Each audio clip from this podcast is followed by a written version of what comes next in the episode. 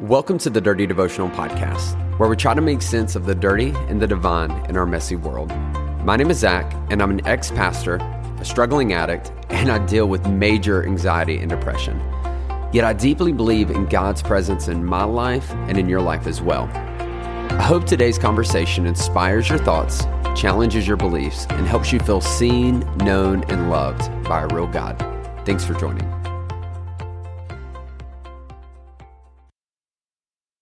What's up, my dirty family? Welcome back to Dirty Devotional. Zach here.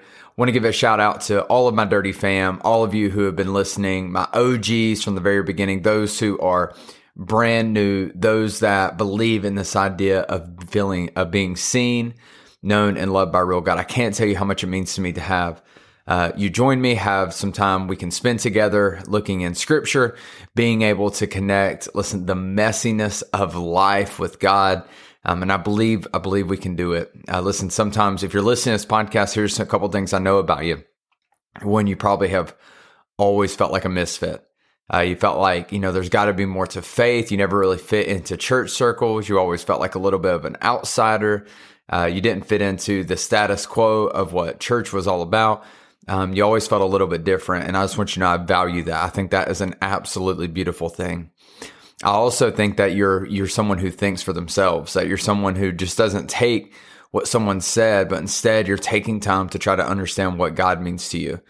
And over and over and over again in my life, what I've experienced is is that a messy, messy life requires a dirty faith.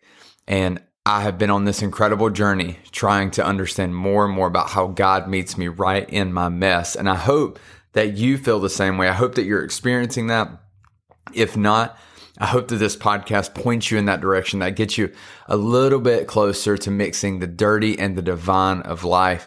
Um, but more than anything, I'm so, so grateful to have you hang out with me. I am in GA, freaking Georgia, spending some time with my baby girl Oakley. And y'all, I am just, it's special and it's beautiful. And I love it and I'm grateful. And um, I never, I never wanted kids. I hate kids. Um, I still hate kids. But man, let me tell you, my daughter, she's she's different. She's the uh, uh, the exception to the rule. She's beautiful. She's sweet. She's kind. Um, she is I can just see so much of life through her eyes and just the opportunity to spend time with her is just really, really special to me. And so for those that have been praying for that, thank you. For those that um, that love that, I support that. If you don't like it, get over it and get out of here. Um, but I'm really excited to have you. We are going to be diving back into Matthew chapter six. We have been slowly working through the book of Matthew, specifically the Lord's Prayer. And when I say the Lord's Prayer, what I mean is that Jesus is giving this his longest sermon he gives in his whole life that's recorded in scripture. And it's called the Sermon on the Mount. And it starts in Matthew 5 and it continues in Matthew 6. And there's a spot in Matthew 6 where Jesus begins talking on the topic of prayer. And as he's talking about it, he gives us a guide or a template for how to pray. Now, I've said this in every episode. I'm going to say it again. It's a template, not a script. It's meant to be something, a guide for us to be able to look at and understand what our prayer life should look like. And we have been working through this piece by piece because it is very deep, very powerful, very beautiful. And there's so much we can take away from it when it comes to this idea of prayer. And so I'm going to read the prayer for you, and then we're going to talk about verse 12 specifically today. So we're going to be in Matthew chapter 6, verse 12. And let me read this. Jesus says, This then is how you should pray. Our Father in heaven, hallowed be your name. Your kingdom come, your will be done, on earth as it is in heaven. Give us today our daily bread, and forgive us our debts as we also have forgiven our debtors. Debtors, what a weird word. And lead us not into temptation, but deliver us from the evil one.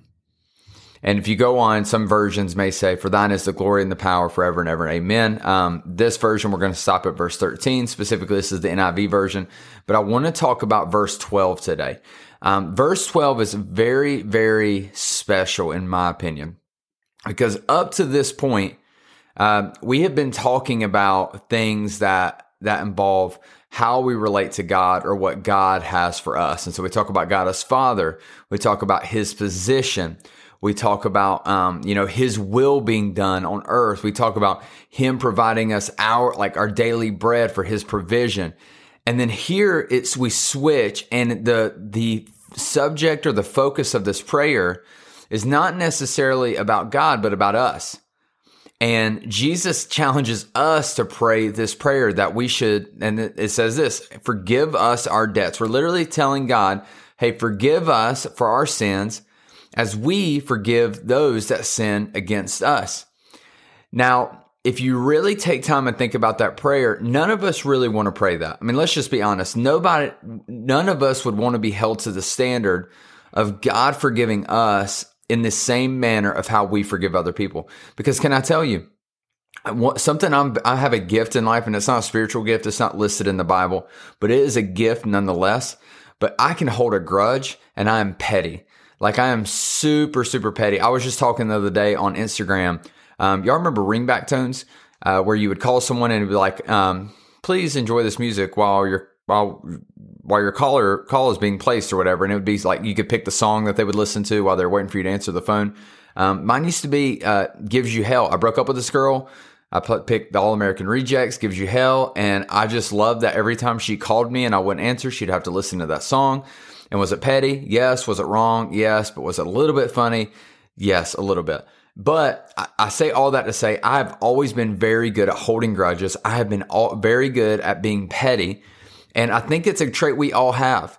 That the truth is, is that when people hurt us, we do a very good job of holding on to it.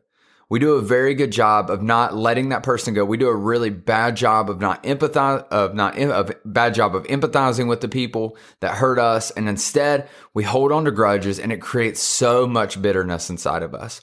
And what we don't recognize is that bitterness is killing us. That ch- it chips away at our humanity. It chips away at our empathy. Here's the thing is that anytime I think about the people who've hurt me in my life, it's very difficult to forgive them.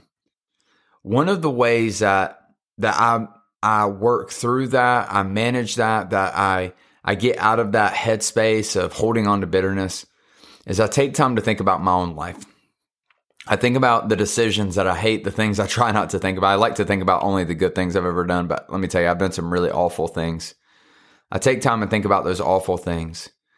And I think about the fact that God looks at, has looked at my decisions and he has forgiven me.